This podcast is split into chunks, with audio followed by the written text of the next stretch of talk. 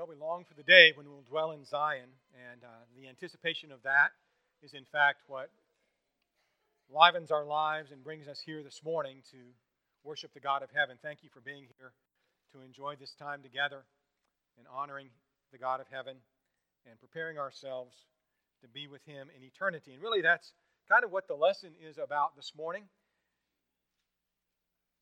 Many in the world have dedicated themselves to gaining material wealth because to them that's what life is all about. But the follower of Christ knows that material wealth is not what life is all about, that we're storing up for ourselves treasures in heaven, treasures that are eternal, where moth and rust don't corrupt, and where thieves don't break through and steal, and where uh, things don't get old and decay and wear away. For heaven is eternal, and the spiritual things and the spiritual people that will inhabit it are eternal. Jesus said that one's life does not consist in the abundance of the things that he possesses, it is the spiritual treasure of eternal fellowship with God that is the real profit in life and in living. And so this morning we'll think about and study about things that are eternal, things that are spiritual, and things by which then we may really profit in this life if we will seek them. If spiritual things were money, how much money would you have? We have, many of us, pursued the making of material things, of real physical money. But if spiritual things were money, how much would we have? There are things in this world that profit us spiritually. There are things that do not profit us spiritually, and there are things that are wholly unprofitable to us spiritually. That is, they take away from our spiritual wealth. They rob us of spiritual wealth, and they lead to moral bankruptcy. The critical thing as Christians is that we know the difference, that we understand what's really profitable, what's really wealth, what is enduring and therefore valuable, and, and what is temporary and therefore ultimately worthless. What are we pursuing in life? I want to talk about that question. What does it profit? What does it profit? That is the question that should be, in fact, in one way, the very guiding principle of all our lives. As, as we think about, am I going to do this thing? Am I going to give myself over to this thing, whatever it is? Am I going to participate in this? Am I going to seek this? Am I going to desire this? Whatever the this is, whatever the that is. Is it spiritually profitable? Is there some aspect of it that can be spiritually profitable? That's the question I need to ask myself. What does it profit if I do this? If I engage in this? If I strive for this? What does it profit? What does it profit spiritually? God teaches the, us the difference between what is profitable and what is unprofitable spiritually. Isaiah 48 and verse 17. Thus says the Lord your Redeemer, the Holy One of Israel I am the Lord your God who teaches you to profit, who leads you in the way you should go. He's not talking about, the Lord isn't talking about making people millionaires. He's talking about making people who can spend eternity with Him, who profit spiritually. In our lesson this morning, we certainly will not look at every last thing that is spiritually profitable. But there are some things in Scripture that are specifically said to be spiritually profitable, and it's those things that we're going to focus on.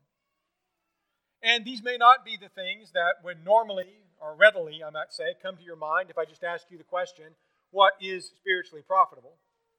But these are the things that God teaches us for sure that are spiritually profitable. And the first of them is labor. It's profitable to work, especially as you contrast that with sloth and laziness. The wise man says in Proverbs 13 and verse 4 that the soul of a lazy man desires and has nothing, but the soul of the diligent shall be made rich. I like the use of the word soul there because as we studied in the lesson last Sunday evening, that takes us to the core of man, doesn't it? To our persons and not just our physical being, but who we are as individuals now and in eternity. And so the soul can be made rich by being diligent, by working. In Proverbs 14 and verse 23, the wise man says there that in all labor there is profit, but idle chatter leads only to poverty. Let's focus on the first part of that first. In all labor there is profit. You might say, well, you know, I, have worked hard and this and that, and uh, I don't seem to have gotten anything out of that. Yes, you did. yes, you did. In all labor there is profit. Working is better than laziness in and of itself. Working is better than sloth. labor is a problem in America, isn't it?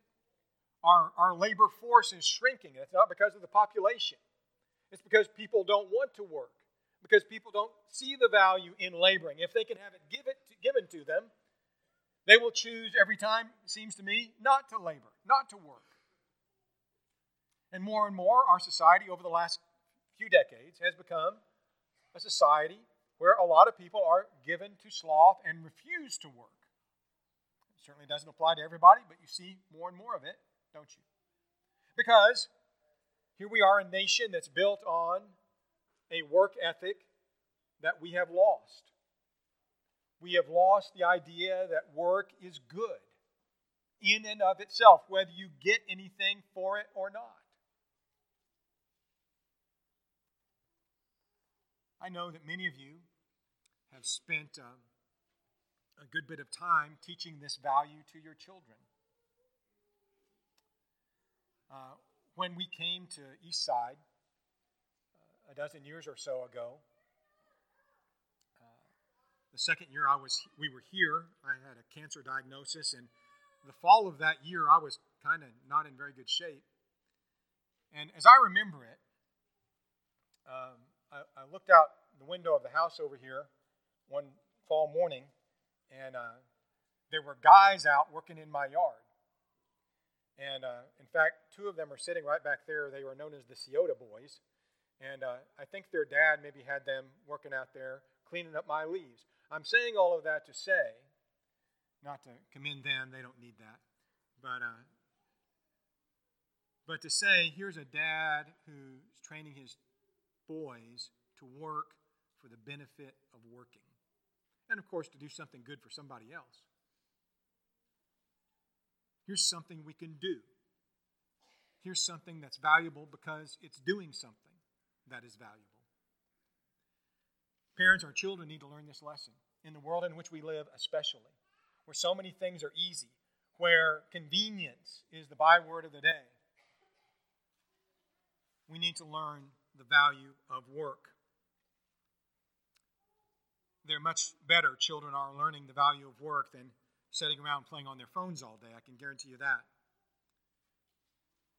In his book entitled How Deep Is This Pothole, Ian Clark wrote that if a country could be built by a bunch of men sitting around talking, Uganda would be one of the greatest countries in the world. But a country cannot be built by a bunch of people sitting around talking or on their cell phones It must be built by labor. Spiritual labor is especially profitable, though, because its results are enduring. Physical work results in temporary accomplishments. You get a benefit from it. You're made stronger by it. You're, it builds your character. You learn how to work. All of that is good. You get a benefit from all work that way. But the results of it are typically temporary in this world. So the housewife prepares food and it's eaten, and then you got to prepare the next meal. And so there's a temporary benefit to that. The house gets clean, but then the house gets dirty. You have to clean it again, and the cycle goes on and on. The clothes get clean, the clothes get dirty, and the cycle goes on and on. They get dirty again. You take out the trash, and before you know it, you have to take out the trash again. So all of this work has temporary benefit You build a house, it's going to stand for 100 years, but it's not going to stand forever. You build a rocket, it's going to fly to the moon and back, but it's not going to exist forever. But there are some things that exist forever. And these are the things that we must focus on and choose to do. Jesus said this, John 6 and verse 27. He said, Do not labor for the food which perishes, but for the food which endures to everlasting life. He is not saying, don't work for your bread. He is saying, focus on working for bread that endures forever. We have to work to eat physically. But Jesus is saying, work to eat spiritually. Work for the sustenance that will endure for eternity. Work for a relationship with Jesus Christ. He is, in this context, he will say multiple times in John 6, I am the bread of life. I am the bread that came down from heaven. I am the bread that if you eat of me, you will live forever. Work for that. Work for taking him into you. That's spiritual profit. Labor in the Lord and for the Lord has everlasting benefits. The bread that endures for everlasting life. In 1 Corinthians 15 and verse 58, my beloved brethren, be steadfast, immovable, always abounding in the work of the Lord, for you know that your labor is not in vain in the Lord. You're not doing this for nothing. It's not something that you're going to do and it's going to vanish away or disappear. But work that's done in the Lord endures forever. That's part of laying up for yourselves treasure in heaven. God will not forget the work and labor of love which you've shown toward his name. Hebrews 6 and verse 10. God will not forget it. We talk about elephants having long memories. God has an eternal memory, and he will not forget what you have done. Labor for the Lord benefits us, it benefits others, and the benefits can be eternal. Paul will write to Titus in Titus chapter 3 and verse 8 This is a faithful saying. These things I want you to affirm constantly that those who have believed God should be careful to maintain good works. These things are good and profitable to men. What things? Doing good works. You're going to help others. That'll be profitable to them, but I don't think that's what Paul's saying. I think really what he's saying is the profit is in doing the work of the Lord. The benefit is in doing God's work. And you carry that with you for eternity. What's the practical application of what we've just said? Every day, we have so many things that we have to do just to exist in this world. More and more in our society, as we said, those become less and less. Whereas, you know, you might, might have in times past had to spend, you know, all day killing the chicken to eat and plucking it and boiling it and frying it and then, you know, everything else. And so that was an all day thing just to get supper ready. That's not the case anymore. So most of us have much more that we can get done, but also, frankly, more spare time if we want to, or more time that we have discretion as to how we use it. So the question right now is how with the time that you can choose to use. Now, some again, sometimes taken that you don't have a choice about. But a lot of time nowadays, especially, you can choose how you're going to use it. How are you going to use it? Is it going to be to do nothing or to do something? And if you choose it to do something, choose to use it to do something. Is that thing going to be profitable uh, eternity in eternity or temporary.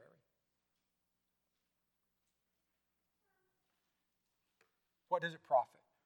Labor is profitable.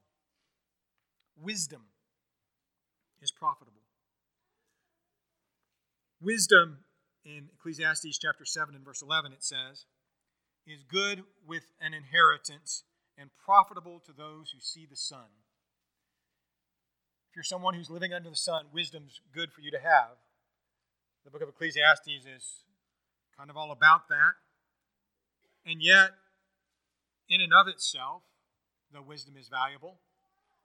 It doesn't profit if we don't couple it with a relationship with God and using it in His service. But wisdom is valuable, it has great value. So Solomon says in Proverbs 3 and verse 13 Happy is the man who finds wisdom, and the man who gains understanding. Her proceeds are better than the profit of silver, and her gain than fine gold. So if you're interested in material things, the silver and the gold of this world, wisdom profits you more than that. She is more precious than rubies. All the things you may desire cannot compare with her. So every physical thing is not as valuable as wisdom. Why is that? Wisdom is profitable, is more profitable than wealth, because a man can do more with wisdom than he can do with money.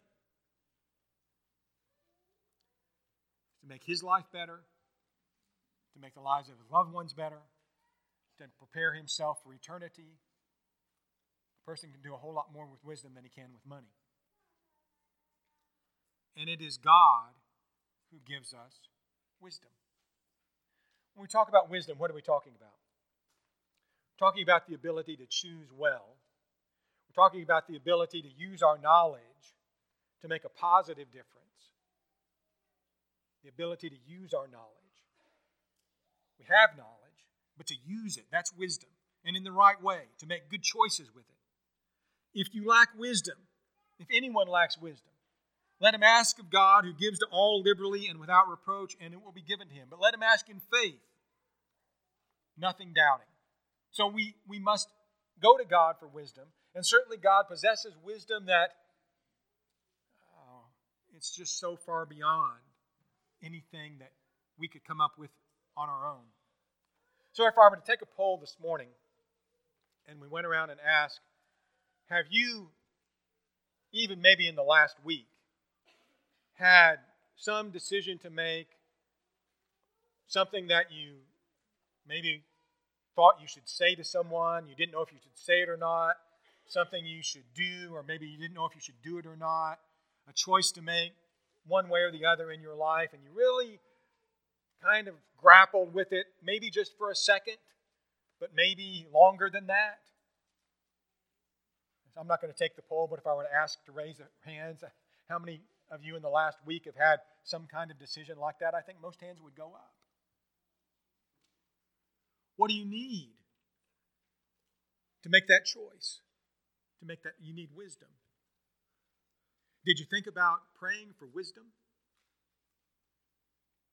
because you need it. It would profit you to have it. Your life would be better if, it, if, if you had it.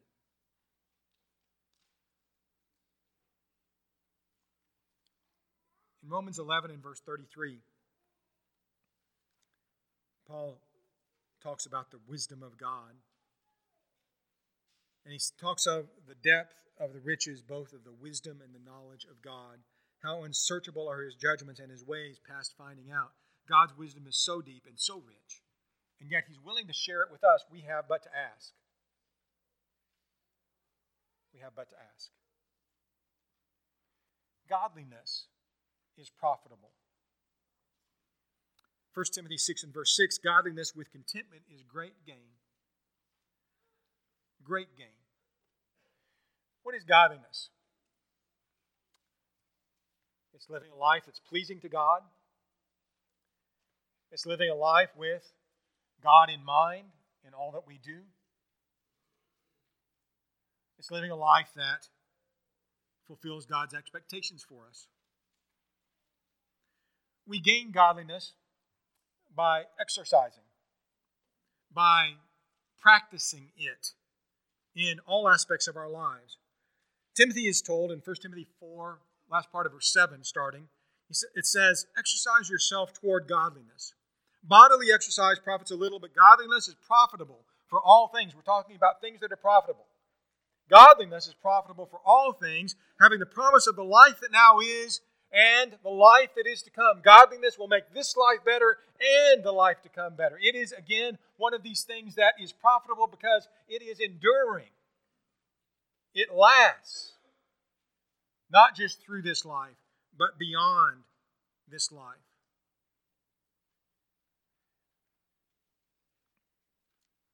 Many activities that we can choose to engage in have elements in them that can help us practice godliness, but also can help us practice ungodliness.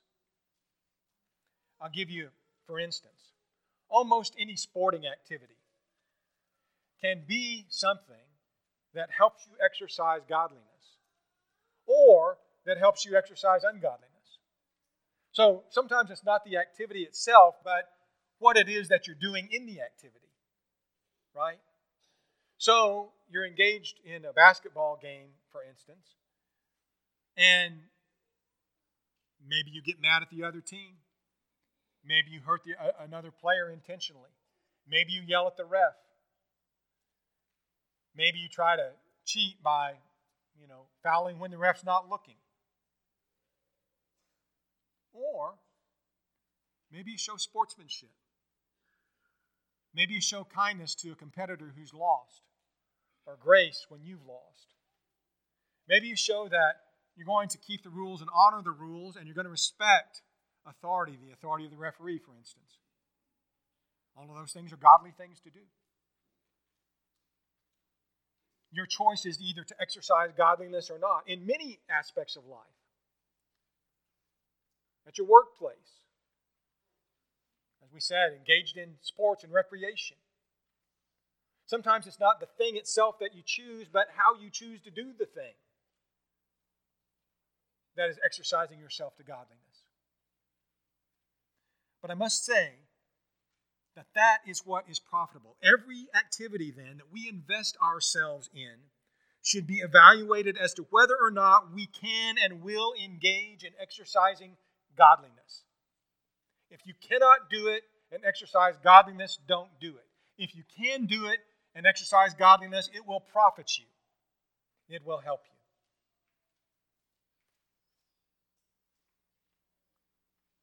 Exercise yourself to godliness, it's profitable.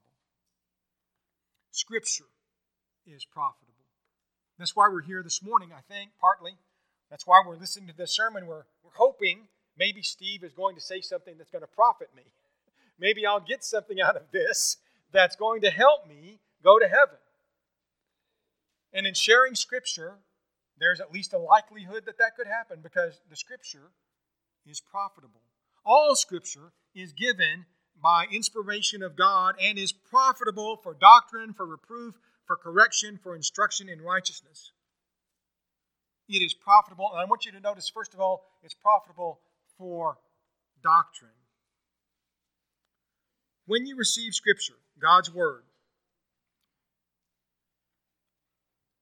a lot of the time you're going to receive it as teaching. That's what doctrine is. You're hopefully receiving it now as teaching. It's only going to be profitable to you if you believe it. The Israelites had the Word of God preached to them. But many who wandered in the wilderness, it, it did not profit them. The Hebrew writer explains Indeed, the gospel was preached to us as well as to them, but the word which they heard did not profit them, not being mixed with faith in those who heard. So here are people who heard the scriptures, which could profit them, or heard the word of God, I should say, that which could profit them, but it, it did not profit them because they didn't believe it. It's not just hearing it, right? It's not just hearing the scripture that's going to profit you. It's not just reading it that's going to profit you. You've got to believe it. You've got to believe it. Paul says about the gospel that he preached to the Thessalonians, 1 Thessalonians chapter 2 and verse 13, it effectively works in you who believe. It works if you believe it. And you will work if you believe it. You'll put it into practice, and we'll talk about that some more in just a minute. Good doctrine, then, good teaching from Scripture is profitable. And the more time in your life you can spend gaining knowledge from Scripture and believing the knowledge that you gain, the more profit, the more spiritual wealth you'll have. It's valuable then to come not just here to listen to sermons and participate in the Bible classes. Take advantage of gospel meetings that are going on in other places. That we're well blessed in this area with a number of other congregations that sometimes will have really uh, capable gospel preachers come in, preach gospel meetings. Take advantage of those opportunities. We have in the digital world in which we live access to uh, podcasts and uh, YouTube videos of preachers all over the world. And uh, some, at least of them, are well worth listening to and helpful to us. That's all profitable. I know several of you, uh, when you're driving in the car, going to work, or whatever it is, like to listen to podcasts of sermons that are preached by good gospel preachers. That's a good use of your time. That's profitable. In Acts 20 and verse 20, Paul reminded the Ephesian elders, the ESV says, I did not shrink from declaring to you anything that was profitable, but teaching you in public and from house to house. Good doctrine is a means of gaining profit from Scripture. But the Hebrew writer warns us in Hebrews 13 and verse 9 do not be carried about by various and strange doctrines, because there are some doctrines that are unprofitable. There are some doctrines that'll rob you of your spiritual wealth. So be careful about those. He says, It is good that the heart be established by grace and not with foods which have not profited those who have been occupied with them.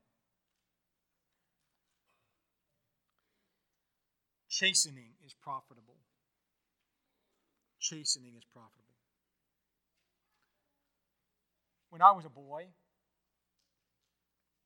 I received a number of spankings. At the time, I really didn't see the profit in those. but they were profitable. They did me a lot of good. I don't know if I ever received one that I didn't deserve. I, I, probably didn't receive some that I did deserve, so I'm sure that evened out. But they were all good for me. Chastening is good for us. It's not enjoyable, but it's good for us and it's profitable, and we need to see it that way. And taking chastening, receiving chastening, learning the lessons from it is extremely profitable. The writer in the book of Hebrews in chapter 12 and verse 9 says, We had human fathers that corrected us, we paid them respect. Shall we not much more readily be subject to the Father of spirits and live?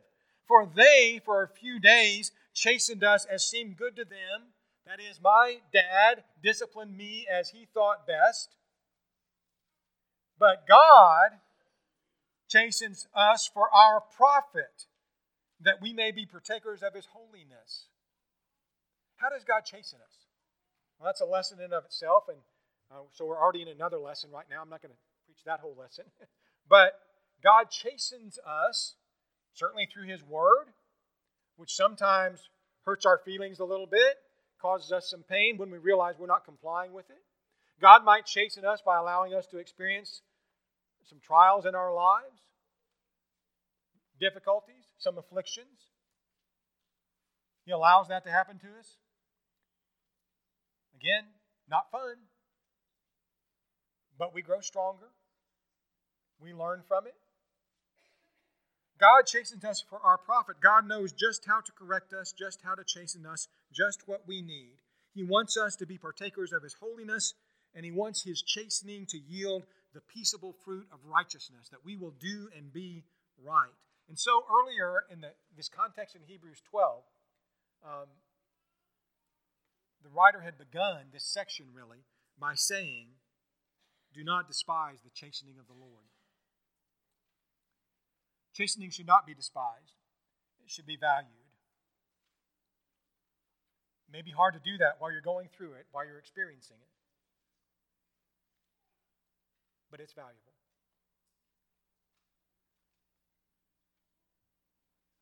Now, having talked about a number of things that are profitable to us, I want to spend just a few minutes talking about some things that are unprofitable, some things that rob us of spiritual profit. And as you might suspect, a couple of these things are exactly the opposite of what we've just talked about. But notice these warnings from Scripture. First of all, strife and contention is universally unprofitable. If we're going to fight and fuss with one another, there is no good thing that's going to come out of that. No good thing. It is not going to help you, me, or anybody eternally.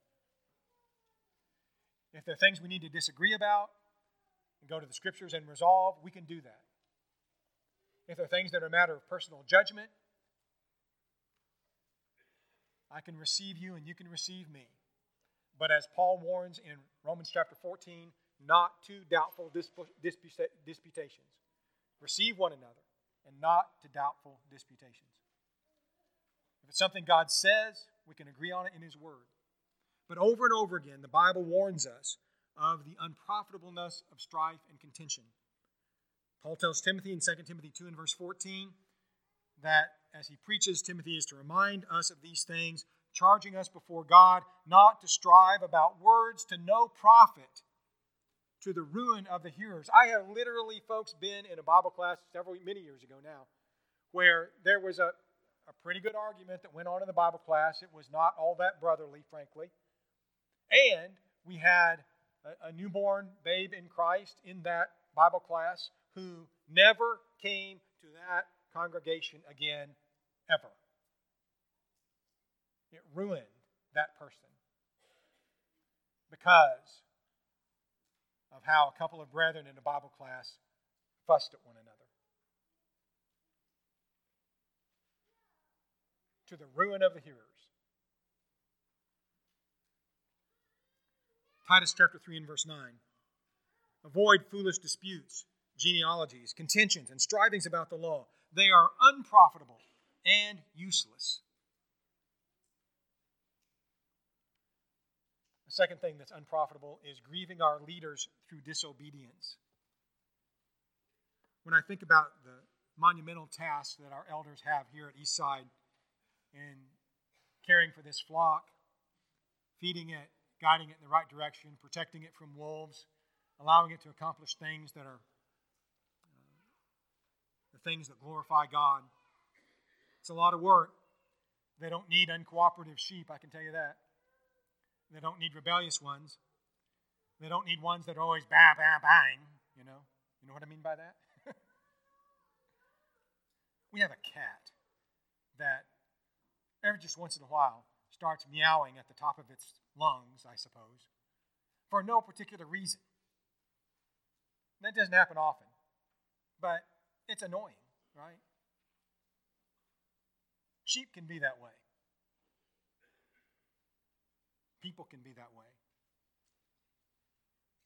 Listen to the wise man in Scripture. Hebrews 13 and verse 17.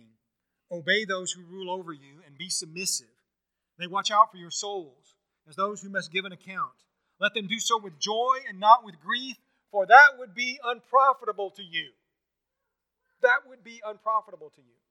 Let your leaders lead with joy, cooperate with them, be submissive, be respectful be helpful.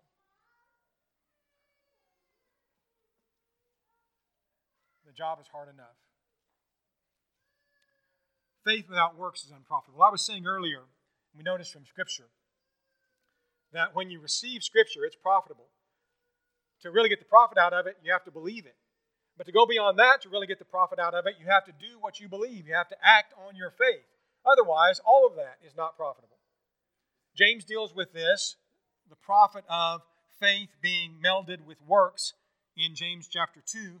And of course, he asks the question 2 in verse 14 What does it profit, my brethren, if someone says, says he has faith but does not have works?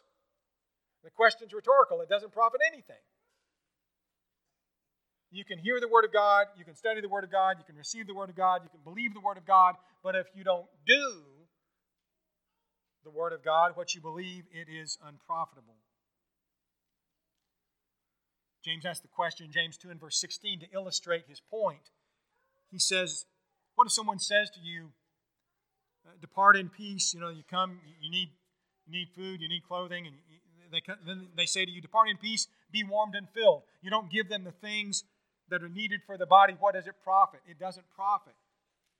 And so faith without works doesn't profit. Lastly, things that rob spiritual profit, that steal us from our riches in Christ, steal away from us our riches in Christ. Laboring for that which is not permanent. We've already said that there is profit in all labor. The Bible says that. But if all labor is only for that which is material, for that which exists under the sun, as the writer of Ecclesiastes would say, then all labor will be ultimately lost. The writer of Ecclesiastes in Ecclesiastes 5 and verse 16 says this. He says, There's a, There is a severe evil that just as exactly as a, a man came into the world, so he shall go. And what profit has he labored? What profit has he who has labored for the wind? In other words, you come into this life, you live your life, you work, you play, you enjoy pleasure, you do all that you do in life, and then you die. And what good is all of that?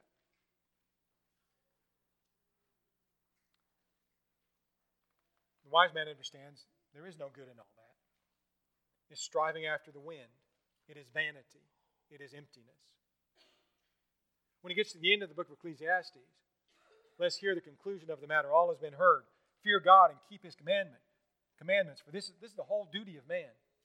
For God will bring every work in, into judgment with every secret thing, whether it's good or evil. In other words, we have a judgment day to face. And if we have not lived this life preparing for that life, we have wasted our life. If we are not ready for eternity, if we have not done the things in this world to prepare ourselves for eternity, our life here has been wasted. We will die and, and, and be forever without God. So that brings us to the question of Jesus in Matthew 16 and verse 26. What will it profit a man if he gains the whole world and loses his own soul? What will a man give in exchange for his soul? Every person here this morning, then, who is of thoughtful, accountable age, should be thinking Am I ready for eternity? Am I doing these the things in my life that prepare me for eternity? That are spiritual riches that I can carry with me? What will it profit a man? What are you doing with your life? Are you profiting spiritually? Somebody here today may realize that your life is being wasted. Wasted. Because you're not ready for God. You're not ready for heaven. You can choose to change. How you spend your life is your choice. Spend it in a way that brings eternal profit. Serve the Lord. If you're ready to do that today and commit to doing that, we'd love to help you. If you're outside of Christ, we'd love to help you become a Christian by believing in Jesus, confessing his name, turning away from sin, and being baptized for the remission of your sins. And maybe there are some who are Christians here just have got caught up in a lot of things of the world and realize that your life is, is not profiting. What about changing that today? We'd ask you to come while we stand, while we sing.